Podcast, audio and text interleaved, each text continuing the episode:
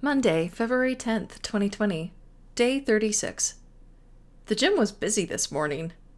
There wasn't anything except for a stationary bike, so I left the running room for the gym, where all the weight and machines are. I was able to say hello to Carol and get some tips from her friend on using some of the machines. I didn't spend very long in there because I wanted to get on the elliptical.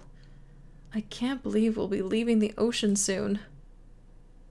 We binged on Madam Secretary. I made a delicious chicken and potato bake with carrots. Yum.